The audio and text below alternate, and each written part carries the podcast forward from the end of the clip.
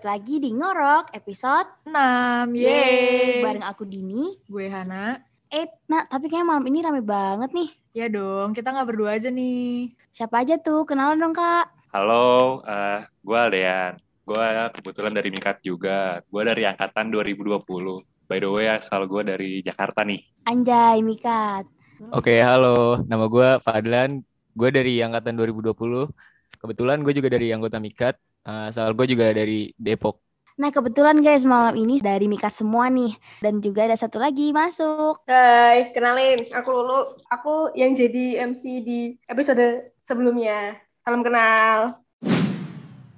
Nah, karena episode kemarin kita udah ngebahas Semarang secara general, kita naik dikit kali ya, lewat Gombel. Ya kita naik lewat Gombel, lurus, terus patung kuda belok kiri. Nyampe mana tuh? Kembali. Nyampe Tembalang. Kalau ngomong-ngomong Tembalang itu pasti identik sama mahasiswa nggak sih? Lebih tepatnya mahasiswa rantau. Ya karena mayoritas yang tinggal di Tembalang itu pasti anak kos dan dari luar kota. Betul. Contohnya kita. Anjay kita.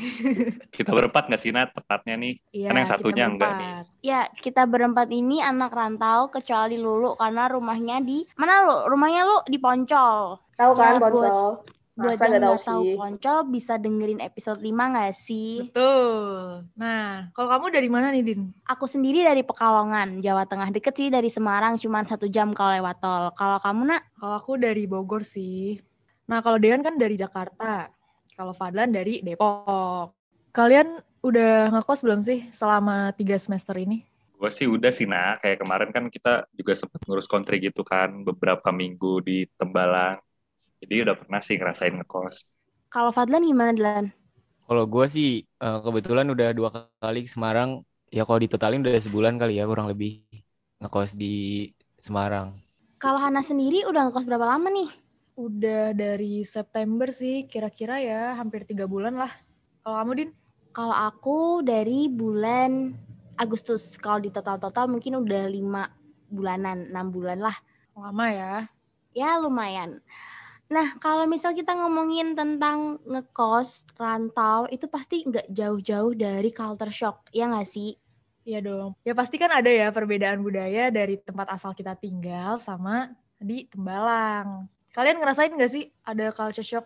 Pastinya ada nggak sih, Nah? Soalnya kan ya budaya dari Jakarta sama di Semarang kan lumayan beda juga kan. Maksudnya kayak dari bahasa aja kan udah beda gitu loh. Bahasa kesarian kita yang kayak lu gue lu gue nih. Di sana mungkin masih aku kamu gitu loh. Masih sopan. Terus juga tata krama pasti beda nggak sih? Terus juga kita kan harus ngejaga tata keramanya juga di sana. Gitu sih. Terus juga ini sih, karena gua kan uh, tipikal orang yang tidurnya cepet banget ya. Kayak jam 9-10 tuh udah tidur. Mungkin pas di sana karena mungkin banyak teman juga kan main terus itu jadi mungkin pola tidur gue jadi kebalik biasanya dari jam 9 jam 10 malam udah tidur sekarang baru tidur jam 3 jam 2 gitu Uh, kalau dari gue sendiri sih kurang lebih sama kayak Dean, kayak dari bahasa sama ya lebih tentu jaga tata krama sih di sini. Terus paling satu lagi kayak harga makannya sih pasti beda jauh banget sama di sana. Di sana tuh kayak lu makan sehari uh, dua kali aja tuh bisa sampai tiga puluh ribu. Mungkin di sini cuma dua puluh ribuan lah. Itu aja sih paling kalau dari gue. Benar, benar, benar. Gue juga ngerasain sih. Sama kalau gue tuh dari ini pola makannya. Kayak biasanya pagi, siang, malam. Kalau di sini tuh jadinya sore malam. Kalau aku sendiri sih culture shock hmm, harga murah itu enggak ya, karena di Pekalongan juga murah. Cuman yang aku paling culture shock itu eh, jam tidur sih sama pola makan. Jam tidur di sini tuh nggak bisa ditebak gitu loh kayak bisa nih tiba-tiba tidur jam 5 Betul. terus pola makan juga ya kayak diomongin Hana tadi makan tuh nggak pagi siang sore tapi sore malam atau siang malam karena ya itu apa ya kalau siang-siang jujur mager banget keluar nggak sih panasnya masya Allah nah kalau tips dari aku nih untuk mengatasi pola jam tidur sebenarnya nggak ada tapi yang penting balance nggak sih Hmm. kayak main-main tapi kerjaan tetap harus kelar gitu jadi nggak keteteran Kan jam Itu. tidur, Cok. Kenapa jadi oh kerjaan? iya jam tidur tuh karena jam tidur mempengaruhi nak Oh iya. kalau misal kita nggak bisa atur nih bakalan kita chaos kayak jam tidur ya berantakan kalau jam tidur berantakan tuh menurutku bisa mempengaruhi semuanya gitu kayak kerjaan Benar-benar. uh, fokus semangat hidup itu juga berpengaruh coy Mungkin Iya gara-gara kan. online juga gak sih? iya Mungkin. benar Kalau offline paling lu sakit.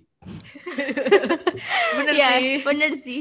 Enggak sih, tapi yang kayak- penting tuh kita tidur 8 jam minimal. Kalau enggak 8 jam sakit sih. Nggak apa-apa sakit kan ada RSND. Parah. 8 jam itu maksudnya 2 jam di malam hari, 6 jam di siang hari ya. betul, betul.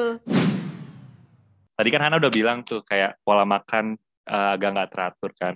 Kalau gua karena kadang-kadang gua bangun pagi, jadi gue tuh kalau makan ya biasa aja kayak di rumah. Kadang makan sendirian nih, teman-teman pada belum bangun, jadi kayak duduk aja tuh di burjo sendirian, gak ada nemenin.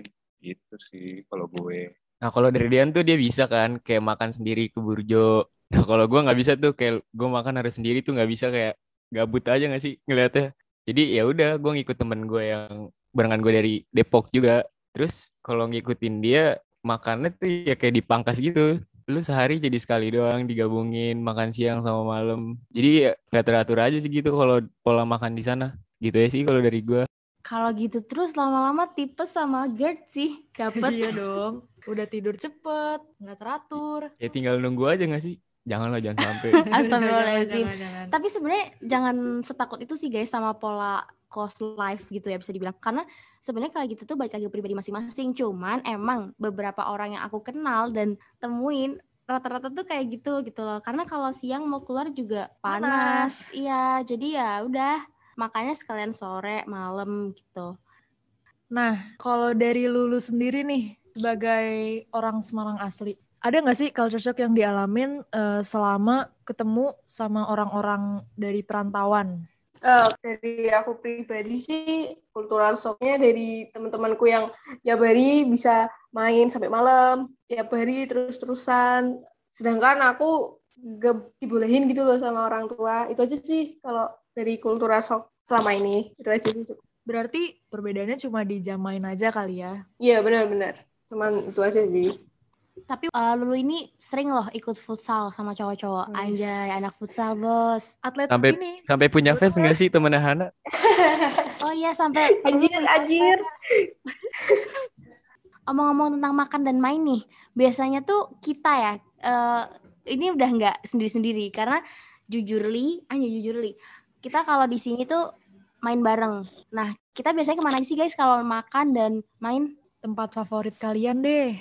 Favorit sih jelas kalau gue Burjos. Parah sih itu. Tahu sih tiap pagi tuh di sore. mana tuh? Kasih tahu dong. Burjos tuh di Gondang nggak sih? Kayaknya di Gondang deh. Iya betul. Gondang adalah pusat peradaban. Semua ada di Gondang. Cari apa aja. Asik. Oh ya, buat yang nggak tahu nih, Burjo itu Burjo Saung Sara. Itu yang balinya the best sih. Kata Fadlan. Kan kita belum nanya Fadlan nih. Oh iya, kalau Fadlan favoritnya di mana, Dlan? Kalau favorit gue ya sama kayak Dean, gue juga pertama kali banget ke Semarang, udah pandangan pertama gue Burjos pokoknya dah. Ayam Balinya the best gak sih? Pandangan pertama banget nih ya. Kacau. Kalau lu di mana lu? Sukanya lu? Kalau aku sih angkringan sih, angkringan.com yang bawah. Tahu nggak? Di Tembalang loh. Oh iya. Eh, sorry, sorry. Soalnya kalau lu nggak pernah Lagi-lagi. makan, makan di rumah nak. Iya, iya. Iya sih. Maju gak sih lu? Iya, iya, bener-bener maju. Soalnya murah sama itu sih enak dan aku Tempatnya juga enak ya. dapat iya. Aku juga dapat promo orang dalam sih. Maju Nggak, itu nggak, apa nggak, tuh, Lu? nggak bercanda. Waduh, parah. Maju itu apaan tuh lu nggak tahu nih lu. Iya, kaf- cafe shop kan?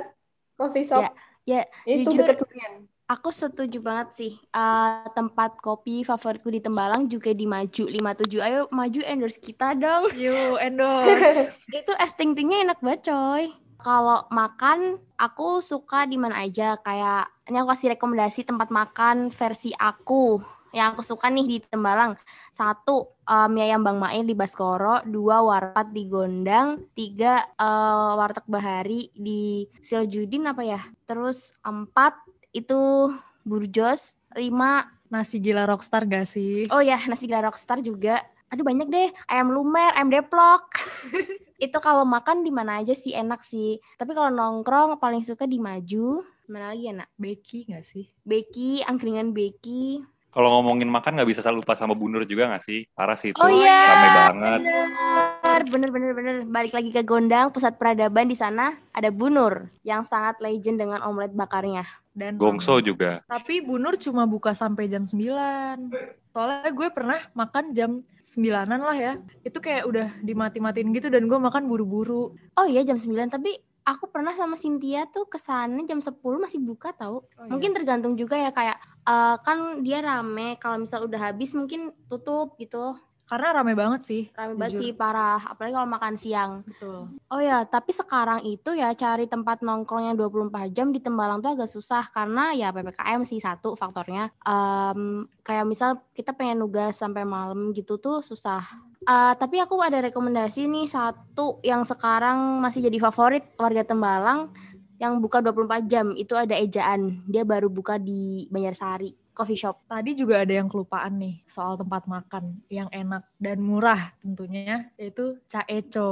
Oh iya, Cak Eco, favorit sejuta umat. Itu enak banget. Tuh kalian semua harus coba sih. Soalnya tuh murah kayak seafood. seafood-seafoodan itu start from 25 gak sih? Dan itu Iya. porsinya gede, Ah. jadi sangat worth it tuh. Nah, itu rekomendasi tempat makan dan tempat nongkrong dari kita. Oh ya, seingatku ya, Lulu tuh kalau datang tuh sering, kalau datang main tuh sering bawa jajanan tuh. Kasih tahu lu tempat jajanan depan Polines tuh yang banyak itu. Oh iya, ya itu aku belinya di deket Polines tuh. Pokoknya di situ tuh kayak komplit banget.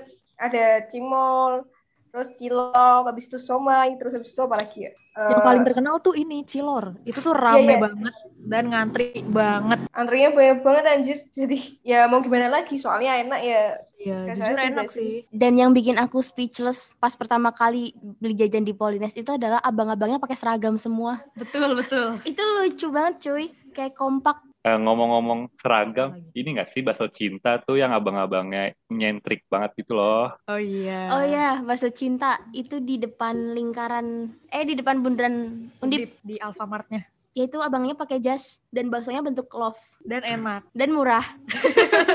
Kalau jajanan ini gak sih yang sempat viral di tik eh di TikTok, di Twitter itu loh yang ice cream. Oh iya, Moeza, itu juga eh, worth to try sih. Dan abang-abangnya baik banget. Ya sebenarnya betul sih eh, omong-omong abang-abang baik banget itu kayak servis tuh juga diutamain gak sih? Iya. Kayak misal tempatnya enak pun kalau misal servisnya kurang kita pasti mau ngulang lagi ke situ mager. Iya. Nah, karena udah ngebahas nih makanan di Tembalang, sekarang ke kos. Kalian nih ngekos di mana sih? Nah kalau kos gue itu ada di Jalan Banjarsari. Pokoknya nggak jauh lah dari lampu merah perempatan itu. Itu ada di Jalan Nirwanasari. Tepatnya terus kayak kosan gue nggak ada sih kayak di Maps dah. Itu gue nemu sendiri. Gara-gara rekomen dari abang kelas gue kayaknya. Kalau gua sebenarnya sih ada cerita lucu sih, cuman kayaknya nggak usah ceritain di sini nggak sih? Itu jadi rahasia kita aja kan. Ya. Gue juga.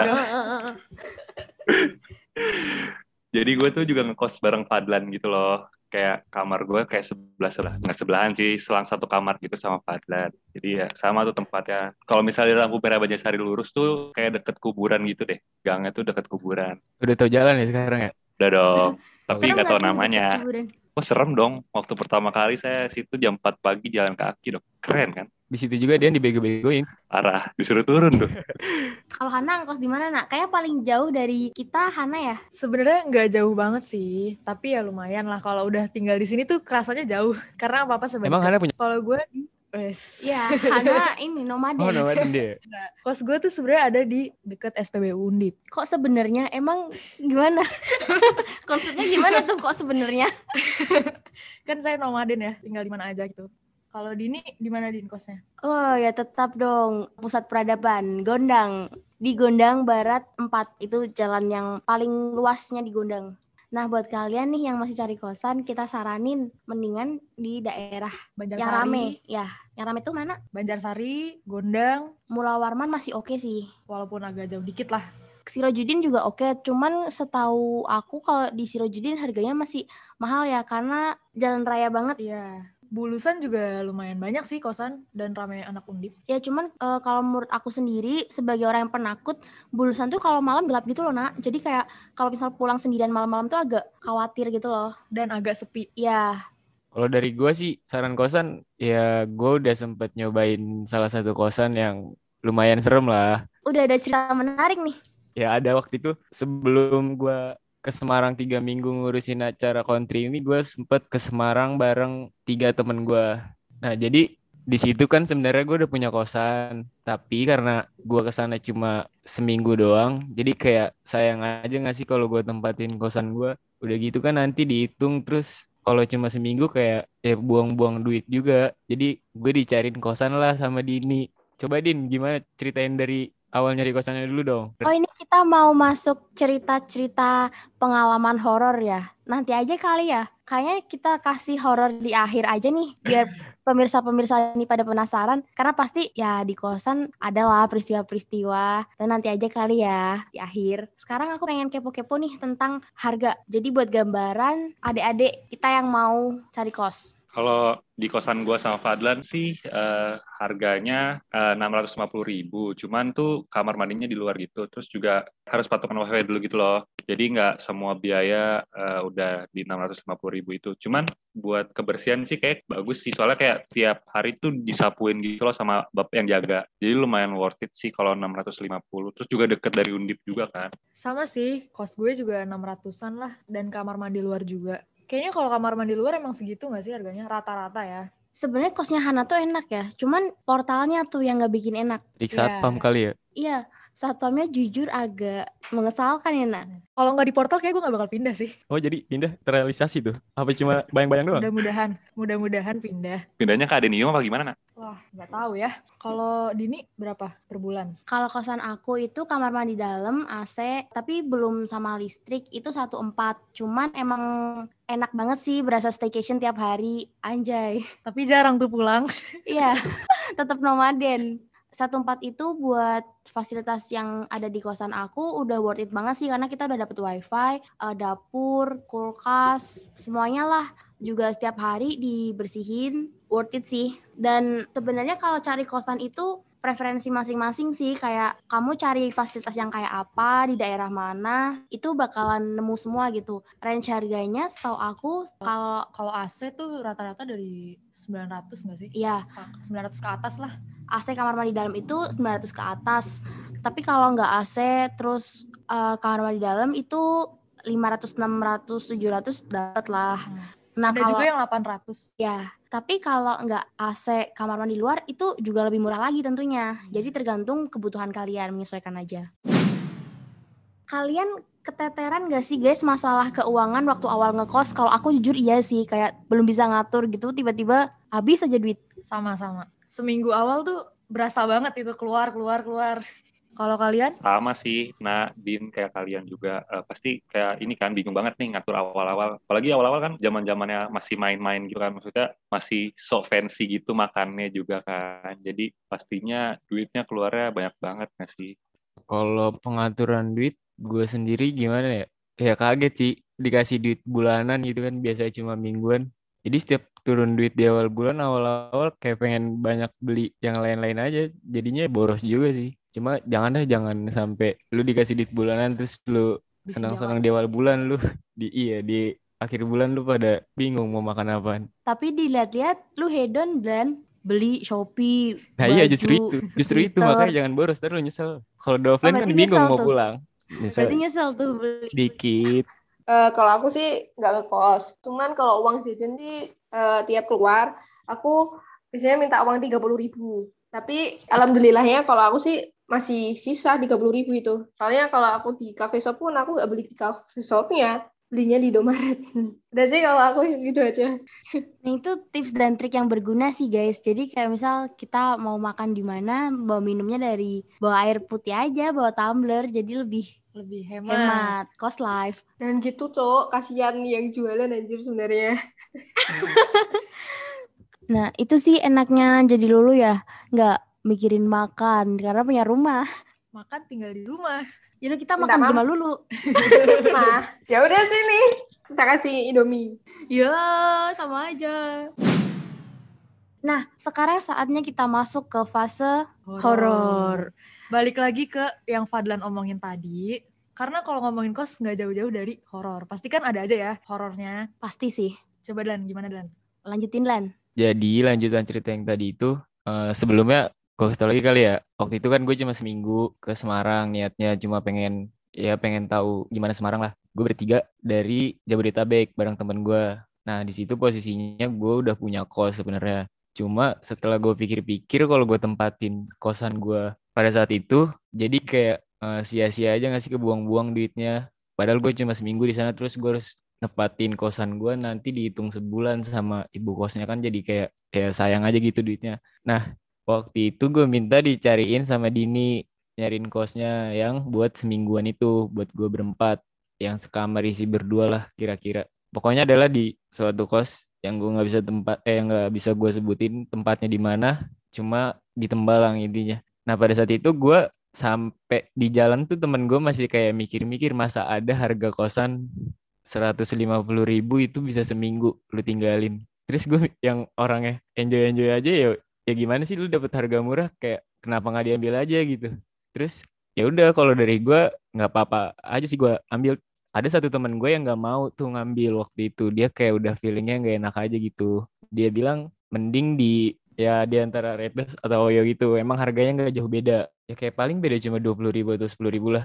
Terus setelah itu karena di tiga temen gue ini yang yang lain termasuk gue mau-mau aja yang disaranin Dini itu ya udah jadi akhirnya temen gue yang minta di Red ini kayak kalah suara akhirnya ya udah ngikut ke omongan kita bertiga pada saat sampai tempatnya itu gue nyampe Semarang jam 2 malam. Itu di hari Jumat jam 2 pagi lah maksudnya. Nah setelah itu kita dibawa ke kosan dijemput temen gue. Sampai di kos itu gue belum ngerasa hal yang aneh sih. Sebenarnya ini kayak keluhan dari teman gue. Cuma kalau gue kan emang yang nggak yang nggak bisa ngeliat atau ngerasain hal gitu mungkin cuma feeling aja sih kalau gue. Terus pas kita sampai di kamar itu gue kebetulan dapet kamar nomor 6 dan temen gue ini yang sebelah lagi berdua itu di kamar nomor 7 itu posisinya udah di paling pojok lu deket kamar mandi oh ya itu kamar mandi luar kosannya itu di deket kamar mandi sama buat tempat cucian piring gitu lah waktu sampai kita sempet kayak ke Burjo dulu makan malam habis itu balik lagi ke kosan sekitar jam 3-an nah di situ kayak mulai-mulai temen gue ada yang ngerasain beberapa gangguan gitulah. Cuma ya tentunya gue nggak tahu ya mungkin dia ngerasain bener atau cuma perasaan dia doang kan. Tapi yang ya emang ada beberapa teman gue yang bilang kayak pernah ngeliat atau digangguin gitu waktu di kamar mandi. Tapi waktu Dini ngasih foto tempatnya waktu gue masih di Jakarta, kan di survei sama Dini itu kayak tempatnya ya bagus-bagus aja sih kayak kawasan pada umumnya. Cuma pas gue sampai, kayak lu tau gak sih kasur kosan kan kalau nggak ditempatin itu didirin kan? Maksudnya didirin ke tembok gitu kan? Nah pas gue nyampe itu kayak ya udah diberesin gue sapu terus gue balikin tuh. Nah ternyata di balik kasur itu kayak ada beberapa tulisan mungkin penghuni kos itu anak metal apa gimana kan jadi masih percaya. Yang kayak angka-angka setan gitulah. Terus itu sebenarnya kejadian itu sadar setelah subuh. Gue tuh sempet sholat di situ di kamar itu. Jadi ini yang di kamar nomor nomor 6 ini yang ada gambar-gambar begitunya kan. Kayak ada tulisan gambar orang-orang gitulah. Orang kayak gimana ya jelasin ya. Pokoknya gambar kayak orang pakai jubah terus tangannya ngangkat ke atas gitu kayak lagi berdoa gitu. Tapi tampak belakangnya doang. Udah gitu sampingnya kayak ada beberapa tulisan yang ada angka 66 nya juga. Terus gue cocokologi kan. Kebetulan gue juga dapet nomor ya kamar 6 gimana pikiran gue nggak ke sana kan. Ya cocokologi gue aja sih. Terus pas gue dengar cerita dari Dini Dini kan survei sama teman gue juga yang jemput gue waktu itu katanya di kamar yang nomor 6 yang kosong sebenarnya nomor kamar nomor 7 ini ada orangnya cuma orangnya itu lagi pulang. Pulang karena kan lagi pandemi juga kan. Mungkin dia balik ke kota asalnya apa gimana. Terus gue ngerinya juga kalau emang ini tempat yang bener-bener dia percaya hal-hal yang begitu ngerinya ada yang tertinggal gitu. Atau kayak bikin gak nyaman kita ada di kosan itu ya kan. Hasil jadi gue berempat itu kayak pengen ngusul pindah kosan aja pada akhirnya gue juga pindah ke kosan gue karena mau gak mau juga kan. Udah sampai di sana masa harus nyari kosan lagi muter-muter buang-buang waktu juga. Pas gue minta ke ibu kos buat kayak udah gitu nggak nggak lagi buat sampai seminggu mungkin semalam aja nggak ada sih itu cuma lima jam lah kurang lebih. Pagi-pagi jam 7 gue minta ke ibu kosnya itu buat cabut dari kosan itu. Mungkin ibu kosan ini juga kayak tahu kali ya orang yang tinggal di kamar itu mungkin emang percaya hal-hal yang begitu dia tuh kayak ya udah lu mau cabut cuma disuruh bayar doang dia nggak ngasih tahu apa-apa nggak nanya kayak emang kenapa mas? Kayak gitu-gitu ya habis itu ya udah kan bayar. Itu gue nggak nyampe sehari aja lima puluh ribu ya. Cuma mau gimana daripada gue makin makin gak nyaman kan di situ. Kebetulan ya udah kita berempat bingung buat nyari tempat balik ke kosan gue Kalau menurut gue yang gue bilang tadi kayak ngerinya nanti yang punya kos itu nggak setuju apa gimana kosannya disewain buat mingguan ya jadi kita digangguin aja gitu di sana. Ya itu aja sih dari gue. Emang kalau lu pikir-pikir juga harga segitu 150 ribu buat seminggu gimana nggak lu ambil coba? Jujur ngeri sih.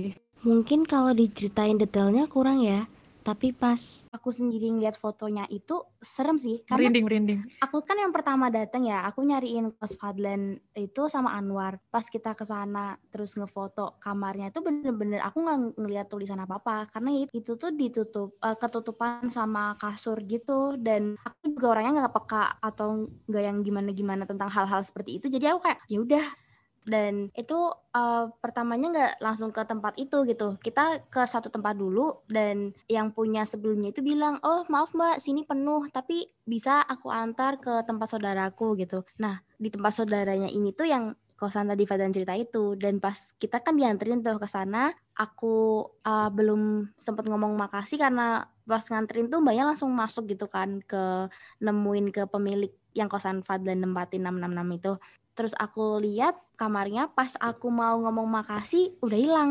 Udah ditinggal tuh. Tapi di situ bener-bener nggak ada bad feeling ya kayak ya udah gitu. Itu orang bukan dia yang nonton situ? Waduh nggak tahu tuh. ya. kalau itu ya kan nggak makanya tahu coba tuh dicek orang dulu kan ya. waktu itu. Tapi cocok lagi lo tadi apa aja Dylan? Itu menarik sih. Di itu di kamar 6 ya. Terus Enam, ada enam, angka 666 Di hari Jumat. nah itu ya itu di hari Jumat tanggal 26 ah iya gue inget banget tanggal segitu gue lupa cuma tanggalnya. Terus 666 itu angka? Setan ya nggak sih? Oh. Pokoknya emang waktu itu ada tulisan yang gak jelas gitu, ada beberapa huruf, cuma di dalam tulisan itu kayak ada kalimat yang intinya dia masih percaya setan dan lain-lain gitulah. Maksudnya masih iya percaya itu ada yang nyembah Jujur, setan gue gitu. merinding sih karena gue sempet lihat fotonya juga, tapi mungkin pemirsa kurang merinding ya karena nggak lihat fotonya. Karena yang bikin merinding itu fotonya. Iya, Atau cokologi juga. dan kayak ya itu cocok laginya juga menarik, menarik, menarik. Baru datang langsung disuguhin dengan hal-hal yang mistis gitu kan. mistis. Kalau Dean sendiri ada kisah mungkin? Kalau di kosan sih horor-horor kayak nggak ada deh. Soalnya kayak ya udah aman-aman aja sih kosannya sih sebenarnya. Karena waktu itu kan kita sempat main gitu kan, yang kayak camping gitu tuh. Itu lumayan serem Oh, iya. sih? Oh ada kisah horor di camping Terus itu. sih kayak jadi kayak jam berapa ya itu kayak kita kan sampai sana udah agak malam gitu kan. Udah jam tujuan nggak sih sampai sana tuh? Terus ya kayak biasa lah orang-orang ngecamp main gitar gitu-gitu sampai ya jam jam satu jam dua gitu. Terus kayak karena emang di tempat camping itu kan kayak dingin gitu loh. Jadi banyak orang-orang yang kebelet gitu. Jadi kayak waktu itu tuh gue kayak nganterin teman gue gitu ke kamar mandi. Nah terus kayak di tempat camping itu tuh eh, lampu semua dimatiin setelah lewat jam 12 jadi kayak udah gelap gitu. Gue nganterin teman gue tuh ke kamar mandi berdua doang. Kayak tadinya niatnya juga pengen pipis gitu kan soalnya udah kebelet juga. Nah kita tuh cuma bawa satu senter gitu loh. Terus kamar mandinya tuh kayak jauh gitu dari tempat orang-orang camping kayak ya lumayan lah jalannya lumayan jauh gitu terus kayak samping toilet itu udah kayak kebun-kebun gitu kayak nggak tahu sih kebun apa kayak kebun bunga-bunga gitu deh. Cuman ya emang sepi banget gitu kan terus toiletnya juga dari yang kayu gitu. Terus kayak si teman gua ini nih eh, ngebawa senter gitu ke dalam karena lampunya mati kan. Terus gua di luar nungguin dia tuh madep ke eh, apa namanya ke kebun-kebun itu. Nah terus tiba-tiba nih kayak nggak tahu tuh dari mana ada nggak tahu sih ini sebenarnya orang atau enggak juga nggak tahu. Soalnya kayak itu tuh bener-bener kebun terus kayak gelap gitu. Emang udah jam jam 2 pagi gimana sih? Kan gelap. Kayak dari arah kebun tuh ada senter ke arah gua. Cuman ya itu nggak tahu sebenarnya orang atau enggak. Cuman senternya tuh kayak aneh gitu loh. Soalnya ngapain ke gua? Soalnya kan gua sendirian gitu. Di keluar gitu sih sebenarnya. Juga kayak palingan denger dengar suara-suara aneh gitu sih. Cuman ya udahlah cuma suara doang. Kayaknya gua nggak pernah ditampakin gitu loh. Paling gitu doang sih kalau gua. Tapi wajar gak sih? Itu kan emang tempatnya dia gitu. Iya Ya sih. kan? Gue juga ngerasa sih di pas ngecamp itu ya. Waktu itu kita pipis jam jam 2-an dan kita tuh berlima cewek semua. Terus kayak kita udah selesai pipis dan kita jalan balik ke tendanya. Terus kayak udah agak jauhan dikit, gue ngedenger tuh pintu dibanting gitu loh. Pintu kamar mandinya dibanting, tapi pas gue nengok tuh nggak ada orang. Cuma karena eh, ini cewek semua, jadi ya udah gue jalan aja kan. Walaupun gue sempet nengok nggak ada apa-apa, ya udah jalan aja lah. Daripada gue bikin takut teman-teman gue yang lain kan. Jujur waktu itu ada gue di sana, tapi Iya, gue nggak ngerasa apa-apa. tahu. Gue nggak tahu anjir. Tapi ada sih cerita satu lagi pas camping juga itu dari temen kita ya. Yang katanya tuh lihat kayak something terbang gitu. Kayak dia berpikir positif awalnya itu burung. Tapi setelah dia mikir lagi tuh burung gede banget. Kayak literally terbang di atas genteng. Gede banget. Itu kayak burung apa? Burung garuda.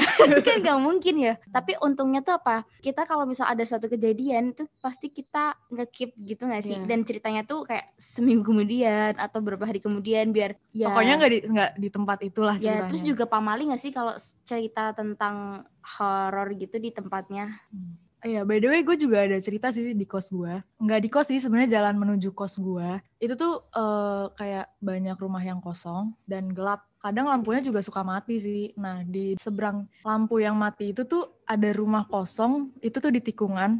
Dan itu, eh, ini gue nggak ngalamin ya. Ini dari cerita temen gue, katanya di situ ya sering banyak gangguan lah. Tapi alhamdulillahnya gue nggak pernah diganggu sih. Itu aja. emang kalau boleh tahu cerita horor di situ apa tuh yang dialami sama teman Luna Ya kayak temen gue lagi jalan gitu, jalan kaki, terus eh, tiba-tiba ada wangi melati tuh. Terus katanya juga ada yang pernah ditetesin air dari atas. demi apa? Untung ya waktu itu kan aku nganterin kamu sampai depan kosan ya sama Fadlan jalan. Itu gue udah bilang tahu kayak jalan awas ya kalau lari. Gak pukul.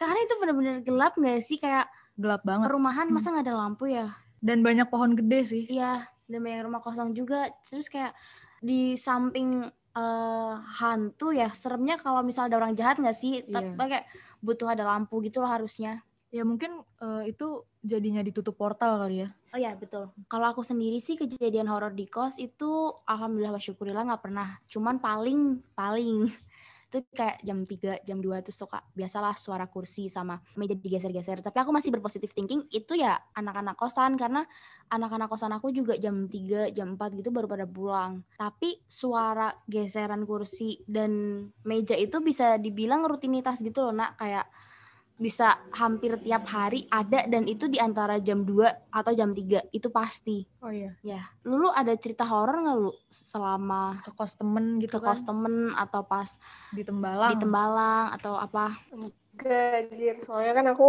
pulang aja cuma sampai jam 10 udah disuruh pulang anjir. Gak ada sih kalau sama ini. Mau cobain lu?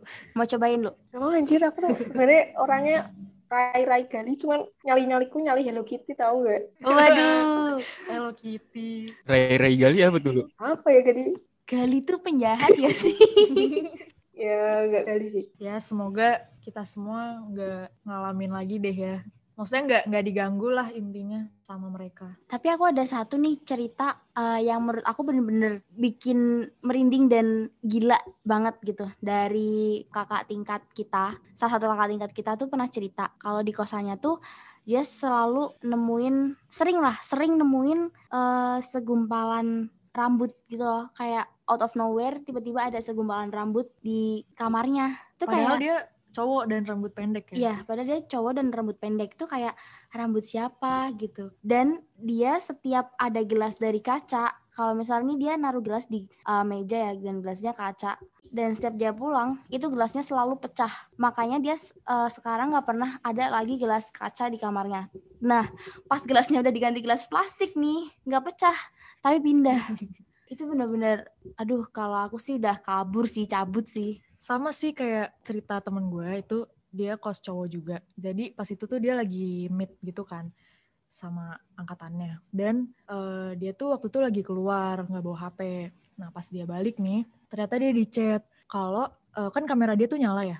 Nah pas dia tinggal keluar, itu tuh kursinya tiba-tiba ditarik. Ada yang narik. Itu Aduh, wah. aduh, aduh, aduh, aduh. Dan sama ada suka ada rambut panjang juga banyak. Karena emang kamarnya sendiri tuh agak gelap gitu sih cahayanya. Ya, aduh, serem banget sih kosan orang-orang. Ya Allah, jangan sampai ada seperti itu di kosan aku.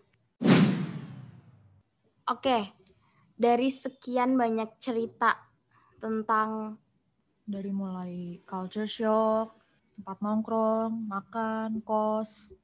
Selama jadi anak rantau enak gak enaknya apa sih? Eh, selama jadi anak rantau ya, mungkin karena eh, ya awal-awal agak susah lah sih pertemanan tuh kayak kita emang belum pernah kenal sama sekali gitu kan paling juga kenal virtual. Jadi kayak lumayan susah nyampur awal-awal. Kayak waktu awal datang kan gue juga kayak diem dulu kan kayak ngeliat situasi sekitar nih gimana awal keluh ke saya sih gitu sih. Cuman lama kelamaan ya udah kita main bareng gitu. Kesannya banyak banget sih. Soalnya kan kita juga pergi mulu gitu kan. Kayak main juga kemarin di Tembalang sempat rame juga kan. Jadi ya lumayan berkesan lah buat gua selama tiga minggu tuh. Ya nggak cuma diem doang di kosan gitu loh. Ada main-mainnya juga gitu. Dari gue sih gitu aja sih.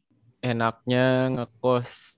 Enaknya ini sih ya kayak sehari-hari lu sama temen gue nggak tahu sih happy aja kalau sama temen gitu kan terus terusan tiap hari. Terus uh, kayak dapat duit bulanan. Enaknya di awal doang cuman ya di akhir bulan sih lu sengsara kalau lu poya-poya terus nggak enaknya ya ntar kalau lu sakit terus jauh dari orang tua ya gitu aja sih paling. Emang lu pernah sakit lah di sini? Untungnya belum pernah sih kan gue sehat banget orangnya. Olahraga sehat ya ya. kan. Biar menjaga Si imun olahraga. tubuh harus gitu nak buat Oh, imun. menjaga Ah, imun tubuh ah. tuh pakai olahraga bukan itu. Olahraga aja imun tuh. Itu itu apa, apa ya? bahaya ya nih. mungkin imunnya Dini beda kali ya sama kita. Kalau kita kan ya olahraga normal ya kan. Kalau Dini mungkin ada kelainan sendiri gitu. Suka pakai koyo anjir. suka pakai koyo di ini Oh, beda orang beda orang. Oh, beda orang, mas beda. beda orang. Maaf, maaf. Kalau gue ya sama sih, enaknya bebas tentunya. Terus ya sering ketemu lah sama teman. Nggak enaknya eh kita sering bingung mau makan Gak enaknya apa. punya pet ya nak Punya ekor. ah, punya ekor Nggak enaknya tuh suka bingung mau makan apa. Kayak hari ini udah makan ini, besok masa makan itu lagi sih. Jadi tuh sering lama gitu nentuin mau makan apa. Karena kan biasanya kalau di rumah ya udah udah dimasakin ambil gitu. ya? Iya, tinggal ambil, tinggal makan. ya gitu makan ayam semua gak sih Iya, jadi tiap hari makan ayam. sebenarnya bisa sih nggak makan ayam lu nya aja makan ayam mulu Iya. Karena itu yang ya udah yang gampang dan banyak Dan murah. Fadlan di mana-mana ada. Fadlan tuh setiap hari kan ayam Bali kan jadi ayam anjir dia. Waktu dia seminggu ke sini dia cuma makan ayam Bali ya. iya literally pagi siang sore malam ayam, Ayam Bali, Bali. burjos tapi semenjak ada super bubur saya tidak makan ayam Bali Thanks to me.